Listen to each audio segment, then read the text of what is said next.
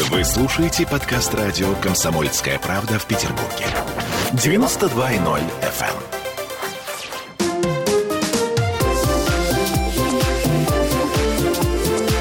Открытая студия.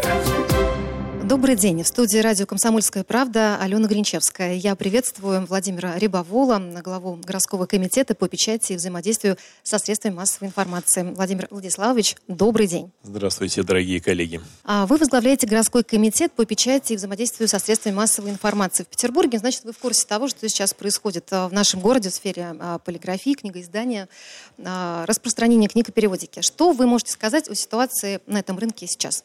Ну, хочется сказать, что э, все-таки 21 год уже вселил в нас надежду, что при, э, нам удастся преодолеть те трудности, с которыми столкнулись э, средства массовой информации и в том числе печатная книгоиздательская индустрия в 2020 году, э, когда, по сути дела, отрасль находилась на грани выживания и стоял целый ряд вопросов поддержки, и книгоиздания, и книгораспространения, и печатных СМИ, в том числе, и вы знаете, они были признаны в том числе на федеральном уровне отраслью наиболее пострадавшей от пандемии, и, конечно, требовалась определенная государственная поддержка, которую мы и старались оказывать.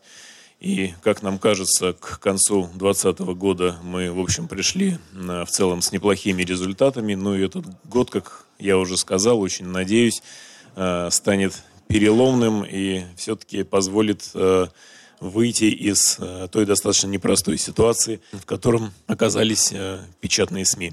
Давайте как раз про печатные СМИ сейчас поговорим отдельно. А, печатные СМИ города на Неве в эпоху digital, в эпоху той самой цифровизации, которая сегодня а, говорится на конференции. Как они справляются с трудностями, которые возникают в эту самую эпоху? Ведь, по сути, цифровизация, она неизбежна внедряется во все сферы нашей с вами жизни. Но это же не значит, что печатных СМИ рано или поздно не будет, чего все опасаются. Ну, думаю, что, э, да, этот прогноз изли, излишне пессимистичен. Э, Все-таки я надеюсь, что еще достаточно долгое время э, и цифровая, и печатная индустрия будут скорее органично дополнять друг друга, чем взаимоисключать.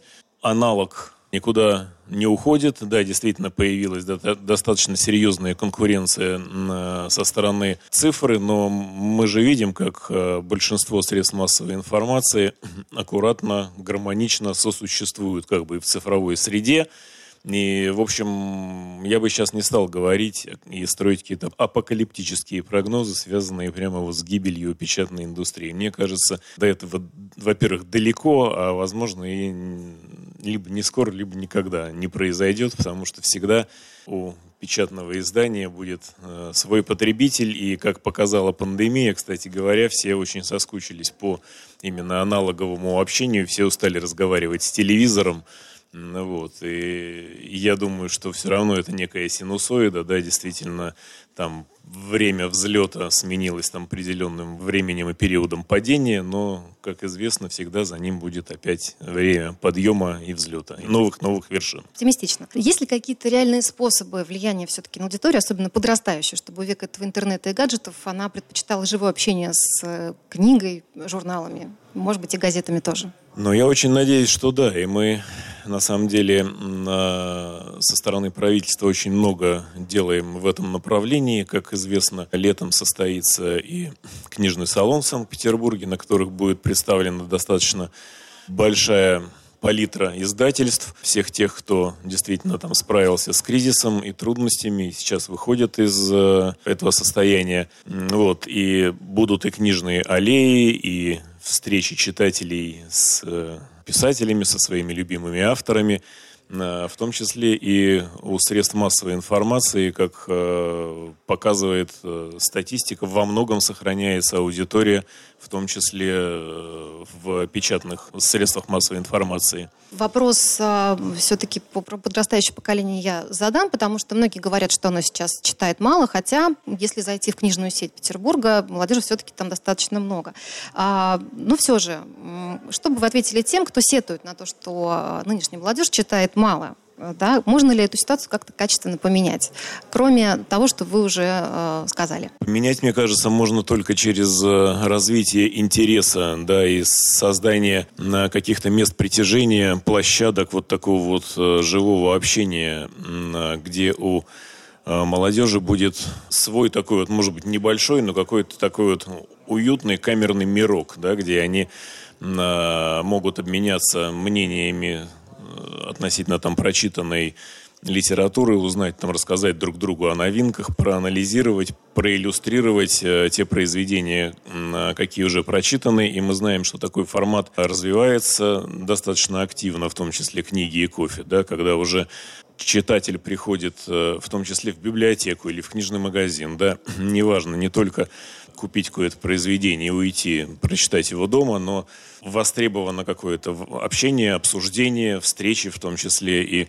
они активно проводятся в рамках э, тех или иных конференций, э, салонов, мероприятий, где действительно есть возможность э, живого общения. И на самом деле по молодому поколению, не знаю, у меня опыт следующий. Вот новостную ленту я смотрю быстрее, там молодежь читает где-то в телефоне, действительно. А когда дело доходит до литературы, по крайней мере, из э, там, моего круга общения, там, друзей и знакомых, я вижу, что все равно возвращается к книге, именно вот к аналоговой литературе. Я очень много раз слышал, что не всем удобно и возможно и приятно читать где-то ее на iPad, на телефоне. Вот хочется просто подержать в руках. Вот. Я думаю, что эта культура не скоро уйдет. Более того, как раз я надеюсь, что будет э, все активнее развиваться, будут формироваться какие-то новые форматы, новые запросы аудитории. И э, я не склонен думать о том, что прям мы на грани какого-то такого всеобщего замещения одного формата другим сказали про круг вашего общения, знакомых, а вы сами все-таки какую книгу предпочтете? На бумажном носителе, либо э, цифру? И от чего это зависит? Ну, скорее, наверное, все-таки на бумажном носителе. Я должен сказать, что в цифре я не прочитал ни одной. Я, правда, э, так сказать, вот иногда еще увлекаюсь аудиоформатом книжным. Вот. Поэтому, если говорить про меня, то у меня выбор между аудио и вот прям аналоговой литературой. Как-то вот читать на iPad, за исключением служебных документов, я как-то тоже вот внутренне не привык, генетически. Последний вопрос. Хотелось бы э, вас расспросить по поводу библиотек Петербурга. Какое будущее ожидает их? Насколько я понимаю, что они тоже активно сейчас участвуют э, в создании информационного поля, пространства. Город оказывает сейчас библиотекам поддержку? В каком виде? Да, действительно, библиотеки библиотеки сейчас э, очень активно развиваются и трансформируются.